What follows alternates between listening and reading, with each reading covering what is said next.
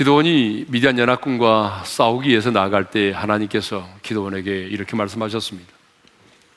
너를 따르는 백성이 너무 많은즉 내가 그들의 손에 미디안 사람을 넘겨주지 아니하리라. 그래서 하나님은 실제로 어렵게 모아놓은 3만 2천 명의 사람들을 돌려보내기 시작을 했습니다. 그래서 3절을 보게 되면 2만 2천 명이 돌아갔고 만 명만이 남았습니다.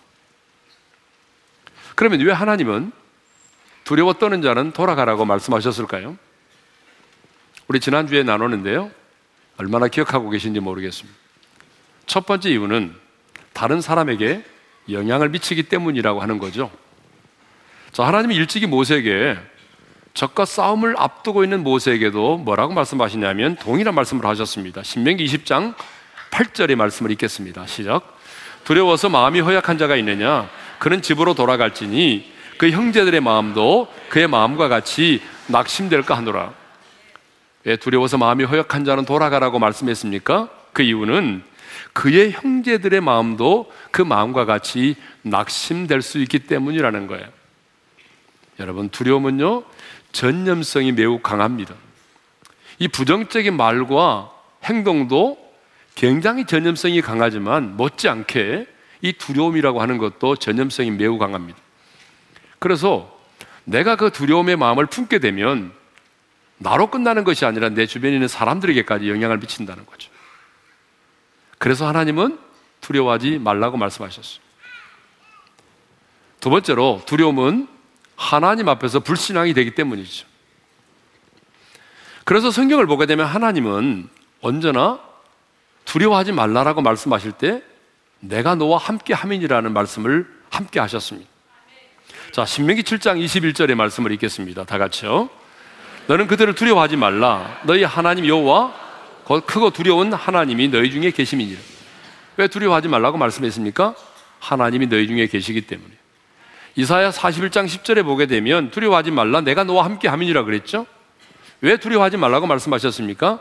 하나님이 너와 함께 하시기 때문입니다.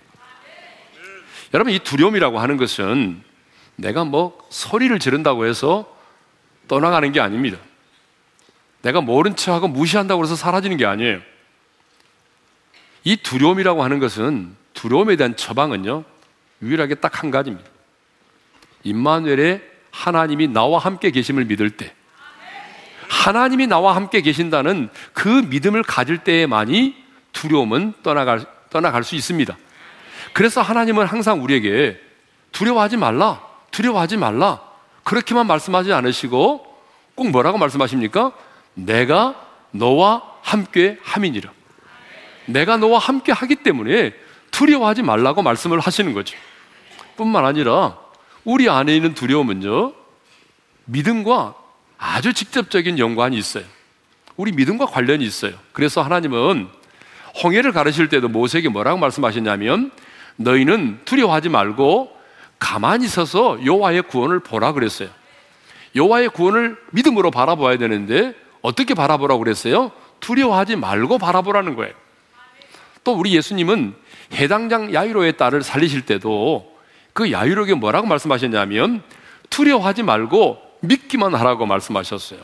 이것을 보게 되면 여러분 믿음의 반대는 불신앙이고 그 불신앙의 표출이 뭐냐?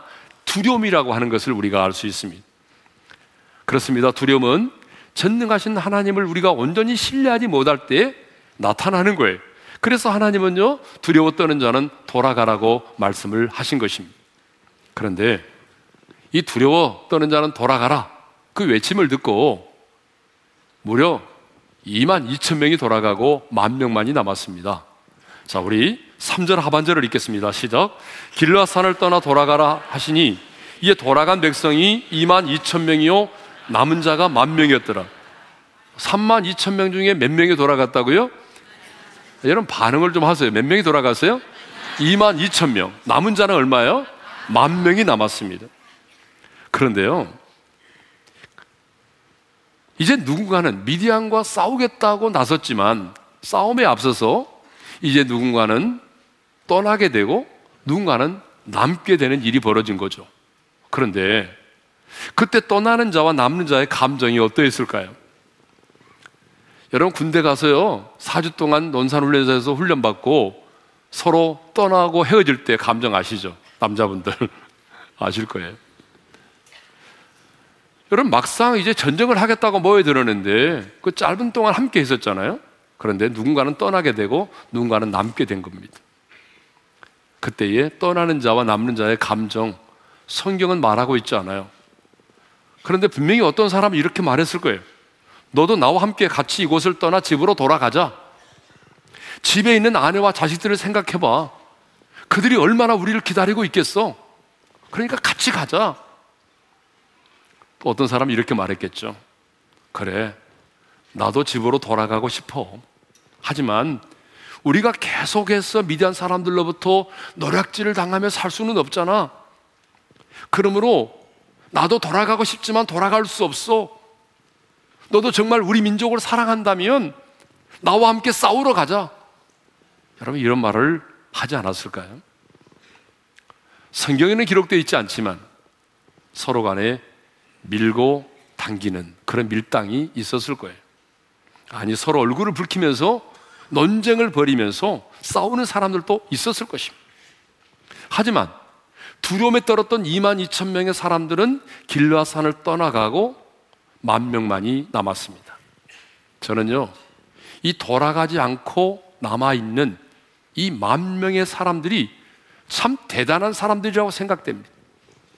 여러분들이 그 현장에 있었으면 여러분은 2만 2천 명에 속한 사람일까요? 만 명에 속한 사람일까요? 네? 스스로 알아서 대답을 하십시오. 지금 이들은 구경을 하러 가는 것도 아니잖아요. 전쟁을 하러 가잖아요. 그렇다면 전쟁을 하러 가는 이들의 마음속에는 두려움이 없었겠어요? 구경하는 것도 아닌데 왜 없었겠어요? 한 번도 싸워본 적이 없는 이 오합지졸인 자신들이 막강한 전투력을 가진 13만 5천의 군대와 싸우겠다고 나서는데 왜 이들의 마음속에는 두려움이 없었겠냐 그 말이에요. 그런데 그들은 돌아가지 않았어요. 여러분 왜 그들은 돌아가지 않았을까요? 돌아갈 집이 없어서일까요? 아니면 분위기를 파악하지 못해서일까요? 아니면 그들이 무슨 바보입니까? 그들이 돌아가지 않고 남아 있었던 이유는 하나님께서 지도자인 기드온에게 주셨던 말씀 때문이에요. 그 말씀이 뭡니까? 여러분, 2절이 굉장히 중요해요. 7장을 이해하는 데는. 다시 한번 2절을 읽겠습니다. 시작. 너를 따르는 백성이 너무 많은즉 내가 그들의 손에 미디안 사람을 넘겨주지 아니하리니 이는 이스라엘이 나를 거슬러 스스로 자랑하기를 내 손이 나를 구원하였다 할까 함이니라. 이 말씀을 통해서 그들은 아, 이 전쟁의 승패가 하나님의 손에 달려 있구나라고 하는 것을 알았어요. 그리고 우리의 힘과 우리의 전술로 승리했다고 스스로 자랑하지 못하도록 하기 위해서 하나님께서 우리의 숫자를 줄이고 계시는구나 하는 사실을 알았습니다. 그러니까 그들은요, 사실은 두려움이 없어서가 아니라 하나님을 신뢰함으로 두려움을 이겨내고 그들은 남아 있었던 것입니다. 우리가 사는 세상에는 어디를 가든지 간에 떠나는 자가 있고 남는 자가 있습니다. 우리의 가정, 또 여러분의 직장, 또 우리의 공동체. 언제나 사람들이 사는 세상에는요, 떠나는 자가 있고 남는 자가 있습니다. 근데 사람들은요, 힘들거나 어려운 일이 생기면 너무나 쉽게 떠나버리죠. 요즘에는요, 심지어는 자기 자식을 버리고 떠나는 부모들도 많이 있어요. 중소기업을 하시는 분들을 만나보니까 어렵게 직원을 채용했는데 너무나 쉽게 떠나버린다고 하더라고요. 찹코리아에 의하면 중소기업 신입사원 10명 중 3명은 1년도 채 안 돼 회사를 떠난다고 합니다. 알바의 경우도 조금 힘들고 어려운 일이 생기면 다음날 전화 한 통도 없이 출근도 하지 않는다는 것입니다. 물론 떠나지 않고 남아 있는 것이 다 하나님의 뜻은 아닙니다. 때로는 아브라함이 갈대아 우르를 떠났던 것처럼 떠나는 것이 하나님의 뜻일 수도 있습니다. 때로는 힘들고 어려워도 남아 있는 것이 하나님의 뜻일 수도 있습니다. 중요한 것이 뭐냐면 하나님의 사람인 우리는 단순히 힘들고 어렵다는 이유만으로 직장을 떠나고 가정을 떠나고 공동체를 떠나서는 안 된다는 얘기입니다. 물론 월급이 중요합니다. 그리고 근무 조건도 중요합니다. 그러나 우리가 하나님의 사람이라면 그것을 떠나서 먼저 하나님이 내게 주신 비전을 생각해야 된다는 것입니다. 그리고 겸손히 하나님의 뜻을 물어야 합니다. 그리고 성령의 인도하심을 따라야 합니다. 그런데 하나님께 묻지도 않습니다. 분위기를 따라 움직입니다. 다른 사람의 이목, 아, 내가 대기업에 다녀야 되는데, 아, 내가 이런 중소기업을 다니다니. 다른 사람의 이목, 다른 사람의 체면을 더 중시하게 여깁니다. 대세를 따라 결정합니다. 그러나 하나님의 사람의 누리는 언제나 하나님의 뜻을 먼저 따라야 합니다. 내가 머물러 있는 곳이 아무리 좋아도 근무 조건이 아무리 좋아도 우리 안에 계신 성령께서 이곳을 떠나라 말씀하시면 우리는 떠나야 합니다. 또 내가 머물러 있는 상황이 최악의 상황일지라도 그래서 대부분의 사람들이 다 떠나간다 할지라도 우리 안에 계신 성령께서 떠나지 말고 머물러 있기를 원하신다면 우리는 나 홀로라도 남아야 하는 것입니다. 손양원 목사님이 6.25 전쟁 중 피난을 가야 된다는 주위의 간곡한 권유를 뿌리치고 한센병 환자인 양떼들을 버리지 않고 끝까지 그 자리를 지키고 있다가 공산당에 의해서 순교를 했습니다. 우리는 떠남과 남음까지라도 성령의 인도하심을 받아야 합니다. 여러분, 여러분의 공동체, 직장 생활 하면서 무슨 일 하든지 간에 하나님의 사람이 누리는 성령의 인도하심을 받아야 됩니다. 무릇 하나님의 영으로 인도함을 받는 사람이 곧 하나님의 아들입니다. 자, 두려워 떠는 자가 이제 2만 2천 명이 떠나갔고, 이제 몇 명이 남았다고요? 만 명이 남았습니다. 그런데 하나님께서 또다시 기도원에게 말씀하십니다. 아, 이쯤 오게 되면 기도원은 하나님 말씀만 하시면 굉장히 두려웠을 것 같아요. 하나님께서 뭐라고 말씀하십니까? 4절 상반절이 있겠습니다. 시작. 여호와께서 또 기도원에게 이르시되 백성이 아직도 많으니 그들을 인도하여 물가로 내려가라. 너를 따르는 백성이 아직도 많다는 거예요. 여러분 2절에서도 주님 말씀하셨잖아요. 너를 따르는 백성이 너무나 많다. 그런데 또 4절에서도 백성이 아직도 많다고 말씀하십니다. 하나님은 싸움에 앞서 기도원에게 계속적으로 일관되게 하시는 말씀이 있어요. 그게 뭔지 아십니까? 너무 많다. 너무 많다. 3만 2천 명으로 4대 1이 되었을 때도 하나님은 너무 많다라고 말씀하셨습니다. 2만 2천 명이 돌아가고 이제는 13.5대 1이 되는데도 하나님은 말씀하십니다. 아직도 너무 많아. 라고 말씀하셨어요. 그러면 하나님께서 이렇게 자꾸 너무 많다. 아직도 많아. 라고 말씀하시면서 자꾸 자꾸 숫자를 줄여 가시는 이유는 뭘까요? 2절이 중요하다고 그랬죠? 2절 상반절을 다시 읽습니다. 시작. 하반절 시작. 나를 거슬러 스스로 자랑하기를 내 손이 나를 구원하였다 할까 함이라. 나의 힘으로 스스로 자, 나의 힘으로 승리했다며 스스로 자랑할 수 있기 때문이라는 거예요. 우리의 전술이 좋아서 우리가 용맹스러워서 적군을 물리쳤다라며 스스로 자랑할 수 있기 때문입니다. 그래서 하나님은 너를 따르는 백성이 아직도 많다라고 말씀하신 것입니다. 백성이 아직도 많으니 백성이 아직도 많으니라는 말씀을 깊이 묵상하고 묵상해 보면 우리 스스로를 자랑할 수 없도록 하기 위한 오직 하나님의 은혜임을 고백하기 위한 하나님의 기준이 있다는 걸 알 수 있습니다.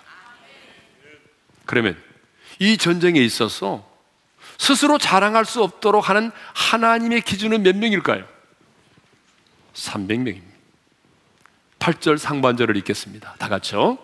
기도원이 이스라엘 모든 백성을 각각 그의 장막으로 돌려보내고 그 300명은 머물게 하니라. 하나님은요, 3만 2천의 군사 중에서 99%인 3만 1,700명을 떠나보냈습니다.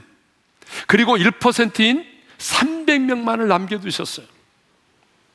왜 하나님은요, 99%인 3만 1,700명을 돌려보내고, 왜? 여러분, 1%인 300명만 남겨두셨을 거예요. 1%인 그 300명이 이스라엘 백성들로 하여금 스스로 자랑하지 못하게 하는 기준이었기 때문입니다. 그 1%인 300명으로 승리를 해야 스스로를 자랑하지 아니하고 오직 하나님의 은혜임을 고백할 수 있기 때문입니다. 그렇습니다.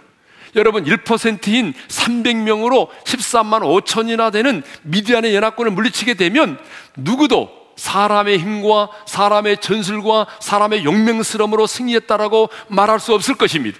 아니, 운이 좋았기 때문에 승리했다라고 말할 수 없게 될 것입니다. 여러분 그러지 않아요?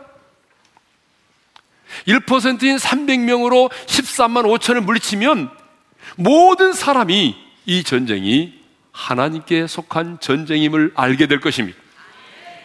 1%인 300명으로 14만 5천을 물리치면 모든 사람이 오직 하나님의 은혜로 승리했음을 고백하게 될 것입니다. 그래서 하나님은요, 99%를 다 돌려보내게 하시고 1%인 300명만 남게 하신 것입니다. 그렇습니다.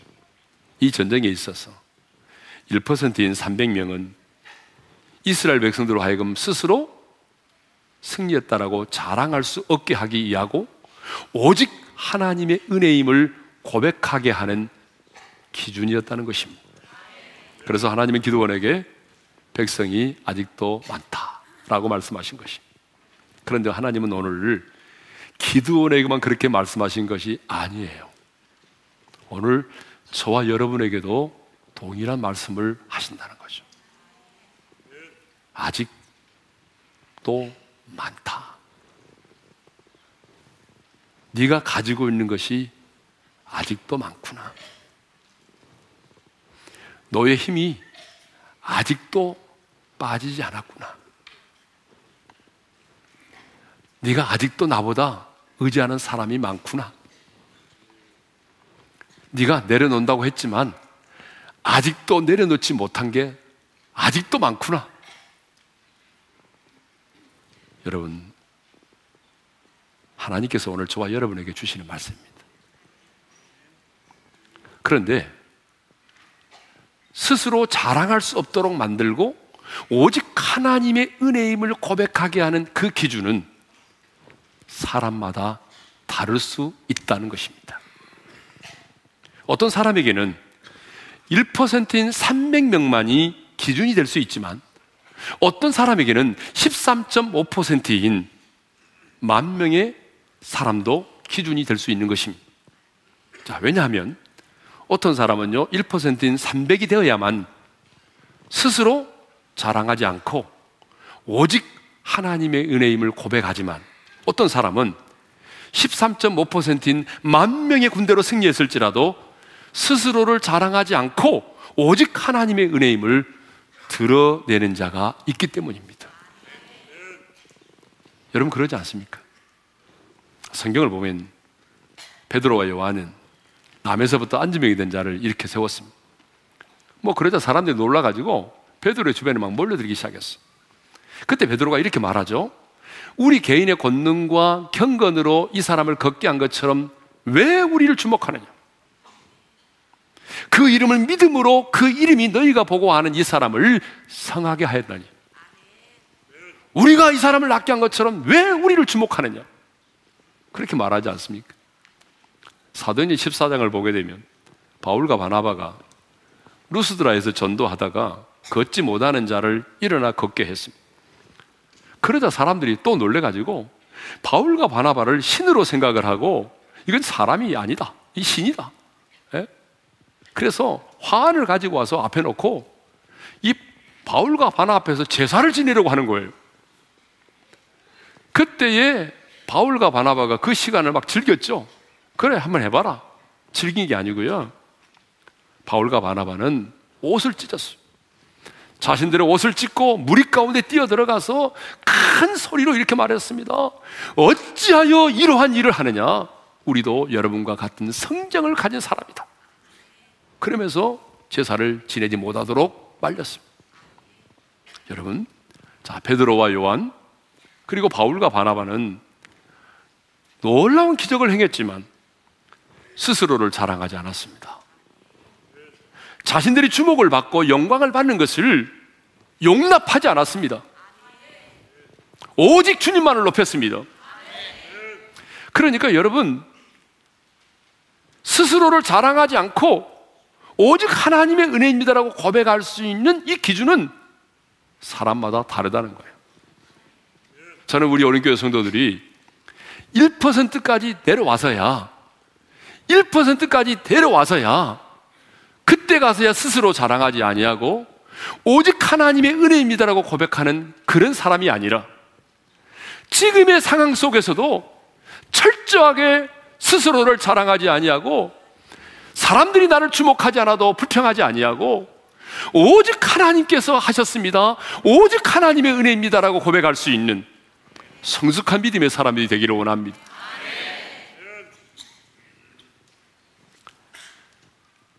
자, 그러면 이제 하나님께서 이 마지막 300명을 선발하실 때에 어떻게 선발했는지를 한번 살펴보겠습니다. 하나님은요, 이 마지막 최종 300명을 선발하실 때에 하나님께서 직접 친히 이 300명을 선발했다는 것입니다. 자, 4절 하반절의 말씀을 읽겠습니다. 다 같이 시작. 내가 누구를 가리켜 내게 이르기를 이 사람이 너와 함께 가리라 하면 그는 너와 함께 갈 것이요. 내가 누구를 가리켜 내게 이르기를 이 사람은 너와 함께 가지 말 것이라 하면 그는 가지 말 것이니라. 무슨 말입니까? 하나님 자신이 정하겠다는 것입니다. 300명을 선발할 때에 하나님 자신이 직접 하나님의 뜻을 따라서 이 300명을 선발하시겠다는 거예요. 그러면 하나님은 지도자인 왜 지도자인 기도원에게 지도자로 세워놨으면 지도자인 기도원에게 300명을 선발하도록 임하지 않으시고 하나님께서 직접 하셨을까요? 여러분, 하나님께서 기도원에게 300명을 선발할 수 있도록 그 임을 권한을 주셨다고 한다면 아, 기도원이 얼마나 좋았겠어요? 근데 하나님은 그 지도자인 기도원에게 300명의 용사를 선발할 수 있는 권한을 주지 않았어요. 하나님 자신이 직접 하셨어요. 만일 기도원에게 하나님께서 300명 용사를 선발할 수 있도록 했다면 여러분 기도원이 어떤 조건을 가지고 300명을 선발했을까요? 뭐 제가 기도원이라도 마찬가지일 것 같아요. 가장 먼저 18세 이상만 따로 모여. 그 다음에 두 번째는 180cm 이상만 따로 모여. 세 번째는 의도 벗어봐. 그리고 복권 있는 사람들만 따라 모으고 예. 전투력과 나이와 신장과 체력을 가지고 300명을 선발했을 것입니다. 1960년도 초에 우리나라 1인당 국민 소득이 69달러밖에 되지 않았습니다. 여러분 60년대 초니까 50년 전이잖아요. 그때 우리나라가 얼마나 가난했어요. 69달러. 예? 진짜 못 사는 나라잖아요. 그래서 외화벌이를 위해서 많은 사람들이 독일에 광부로 갔어요. 근데 그때는 뭐 직장도 들어가기도 어렵고 그러니까 너무나 많은 사람들이 독일에 광부로 가겠다고 지원을 했습니다. 이진 500명을 뽑을 때는 4만 6천 명이 몰려들었어요. 그러니까 얼마나 많은 사람들이 막장 인생이라도 돈을 벌어야 되겠다라고 생각하고 광부로 지원을 했겠어요. 그런데 우리가 영화 국제시장에서 보듯이 여러분 체력 테스트를 해서 뽑았잖아요. 비실비실한 사람 안 뽑았잖아요. 예? 그래서 막 모래가 들어있는 가마니를 들었다 놨다 할 수 있는 그런 체력 있는 사람들을 뽑았단 말이에요. 그런데 기도원으로 하여금 싸움에 나설 300명을 선발하라고 했다고 한다면 여러분 기도는 아무나 뽑았지 않 아무나 뽑지 않습니다. 아까도 말했던 것처럼 가장 건강하고 체력도 있고 담력도 있고 예? 또 초콜릿 빨래판 복근을 가진 사람들 뭐 이런 사람들 위주로 여러분 뽑았지 않겠습니까? 그런데 이렇게 젊고 전투력 있고 욕망하고 담력 있고 특수 정예 부대 요원 300명으로 전쟁에서 승리하게 되면 여러분 또 어떤 일이 벌어질까요? 그 전쟁에서 승리하게 하신 하나님보다는 그 300명의 이대함이 또 드러날 수 있다는 거예요. 그 300명의 이대함이 드러날 수 있는 거예요, 또. 여러분, 지금도 그러잖아, 지금도. 하나님의 은혜로 승리했는데, 지금도 많은 사람들은요, 기도원의 300명이 용사. 그래서 그 300명이 얼마나 이대한 용사인가? 여러분, 거기에 초점을 맞추는 사람이 얼마나 많습니까? 근데 하나님은요, 그거를 용납하지 않으십니다, 우리 하나님은.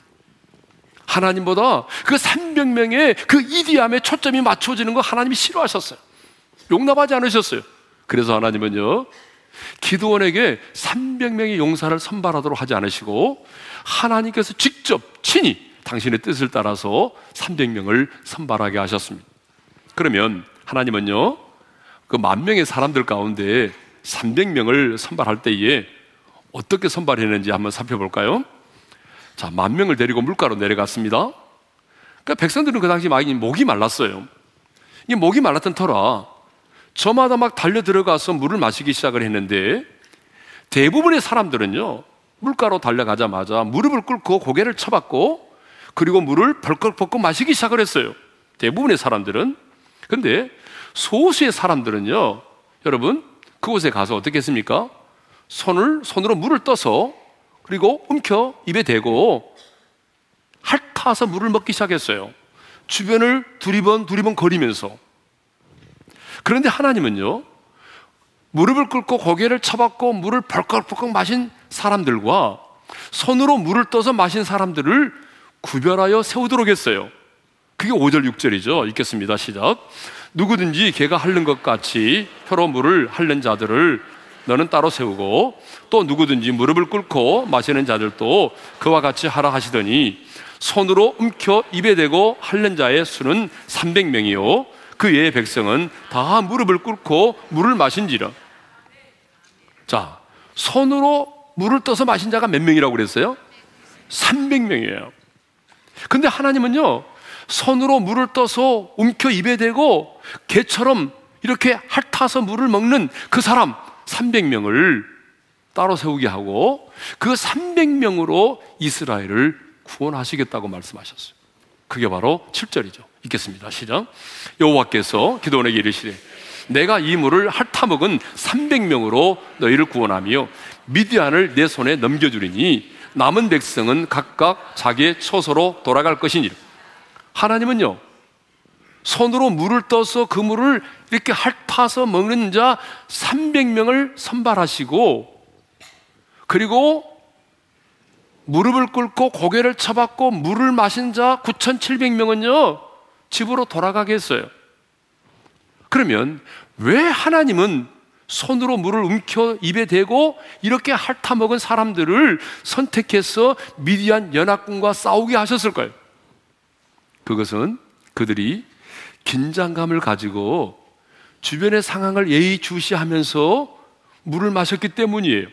그렇습니다. 그들은요, 목마르지만 여러분, 그들은 손으로 물을 떠서 이렇게 핥아 먹으면서 주변의 상황을 살폈어요. 최고의 경계태세를 갖추면서 물을 먹었다 그 말이에요. 그런데 대부분의 사람들은요, 목이 마른 차에 물가에 데려오니까 급하게 내려와서 무릎을 꿇고 고개를 쳐박고 그리고 물을 펄컥펄컥 마시기 시작을 했어요. 그들은요, 경계심이 없었어요. 오직 물을 먹는 데에만 집중했어요. 지금이 어떤 상황입니까? 전시 상황이에요. 내 앞에 적군이 진을 치고 있어요. 그런데 중요한 것은 지금 전시 상황이 중요한 게 아니에요. 내 앞에 적군이 있다는 게 중요한 게 아니에요. 지금 당장 목마르니까 내 갈증을 해결하는 것이 우선이라고 생각했어요. 뭐 전쟁이고 나발이고 지금 내 목마름, 갈증을 해결하는 것이 우선이라는 거예요. 여러분, 우리도 그러잖아요. 우리 삶이 아무리 영적 전쟁이라고 그래도 아니 뭐 전쟁이고 나발이고 내가 직장에 들어가는 것이 우선이고 내 연봉이 오르는 것이 우선이고 내가 잘 되는 것이 우선이고 내 자녀가 대학에 들어가는 것이 우선이라는 거 아니에요. 어떤 경계심도 없고 어떤 영적인 긴장감이 없는 거죠. 근데 하나님은요, 이런 경계의식을 잃고 목마름에 무릎을 꿇은 자들을 돌려보내라고 말씀하셨습니다. 그렇습니다. 하나님이 마지막 미디안 연합군을 물리치기 위해서 그 이디안 전쟁에 하나님의 선발한 300명의 용사는요, 어떤 사람이냐? 언제나 영적인 긴장을 가지고 어떤 상황 속에서도 적과 싸울 수 있는 깨어 있는 사람들이었습니다.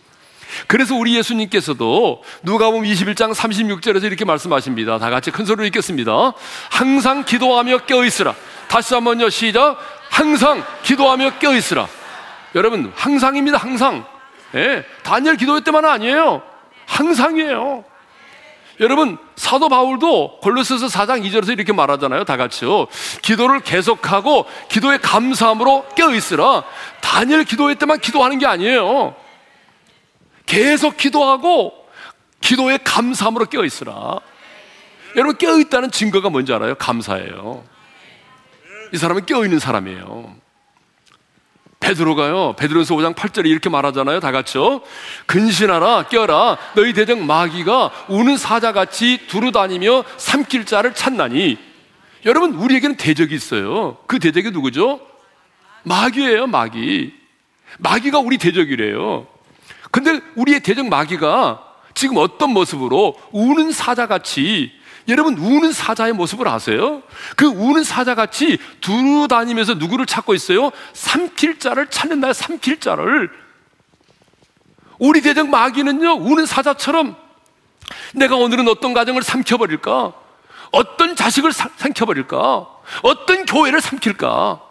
여러분 두루두루 다니면서 우는 사자처럼 삼킬 자를 찾고 있다는 거예요. 그러니까 이게 뭐예요? 우리 지금 전 우리는 지금 전시 상황 가운데 있습니다. 여러분 지금 우리는 영적 전쟁의 한복판에 있는 거예요. 그러므로 우리는 어떻게 해야 돼요? 깨어 있어야 됩니다. 영적인 긴장을 풀어서는 안 됩니다. 영적으로 방심해서는 안 됩니다. 여러분 다윗이 언제 넘어졌습니까? 전쟁 중일 때 넘어졌잖아요. 그랬어요? 아니죠. 전쟁 중일 때 넘어진 게 아니에요. 방심하고 영적인 긴장이 풀렸을 때 옥상을 거닐다 넘어졌단 말이에요. 그 치열한 영적 전쟁의 한복판에 있을 때는 다시 넘어진 적이 없어요. 한가하게 영적인 긴장을 다 풀어버리고 옥상을 거닐다 넘어진 거예요. 단일 기도회가 은혜 가운데 마쳤습니다. 우리는 단일 기도회 21일 동안 TV도 보지 않고 오직 은혜 받는 일에만 집중을 했습니다. 그런데 탄혈 기도회가 딱 끝나면 많은 분들이 영적인 긴장을 풀어버립니다. 영적으로 해이해집니다. 아닙니다. 주님의 말씀처럼 항상 기도하며 깨어 있어야 됩니다. 바울의 권면처럼 기도를 계속하고 감사함으로 깨어 있어야 됩니다. 이제 12월이 되면 각종 송년 모임들이 있잖아요. 이곳저곳에서 많은 모임들이 있습니다.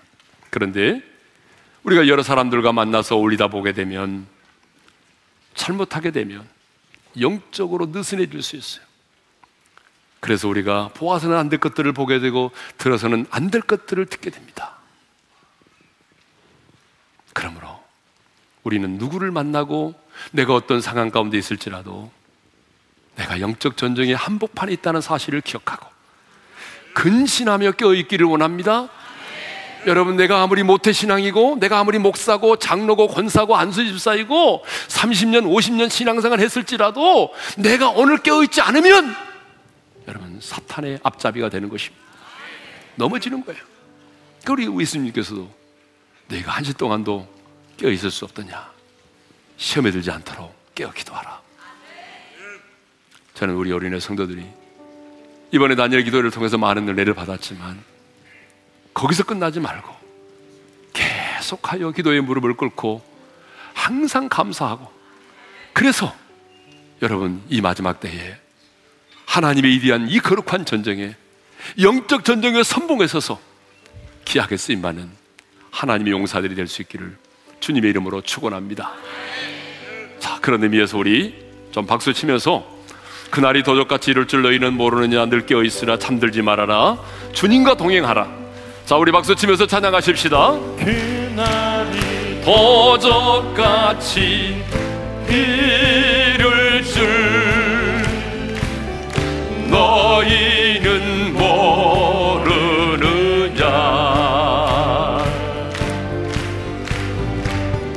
늘 깨어있으라.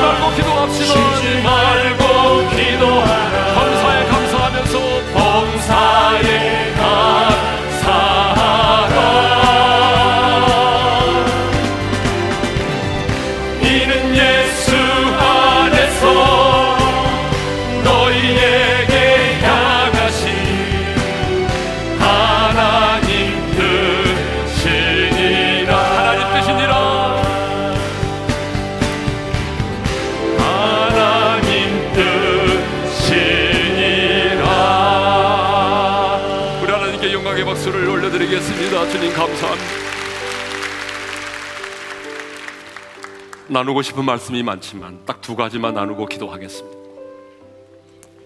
왜 하나님이 300명 용사들만을 선택하셨냐는 거죠. 그것은 그 1%인 300명만이 스스로를 자랑하지 않고 오직 하나님의 은혜임을 고백할 수 있기 때문입니다. 그래서 하나님은 99%를 돌려보내고 1%만 남겨두셨습니다.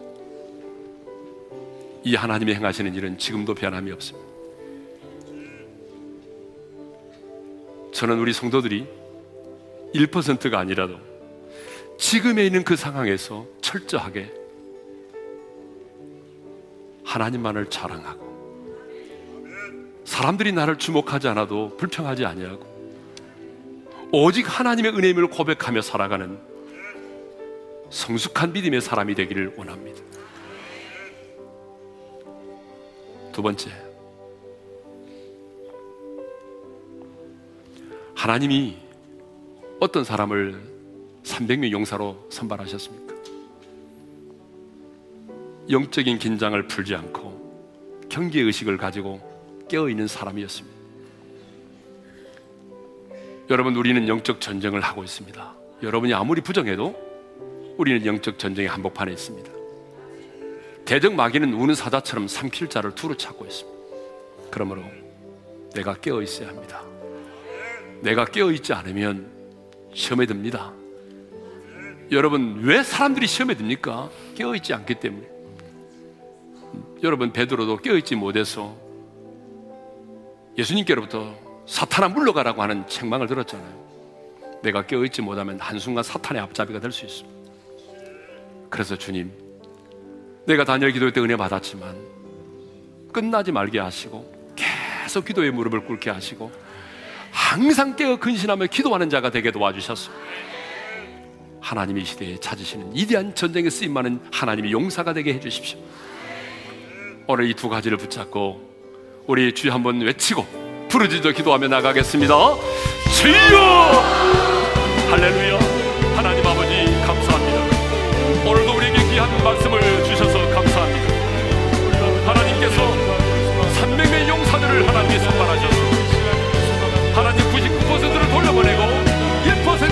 1%인 그들을 통해서 하나님의 이대한 일을 행하셨습니다. 하나님 우리 오늘의 성도들은 하나님 1%까지 내려가지 않아도 지금의 상황 속에서도 철저하게 스스로를 사랑하지 아니하고 하나님만을 드러내며 하나님을 주님을 고백하며 살아가는 성숙한 하나님의 사람들이 되기를 원합니다. 하나님, 단양 기도회를 통해서 많은 은혜를 우리가 받았습니다. 이제 받음으로 끝나지 말게 도와주시고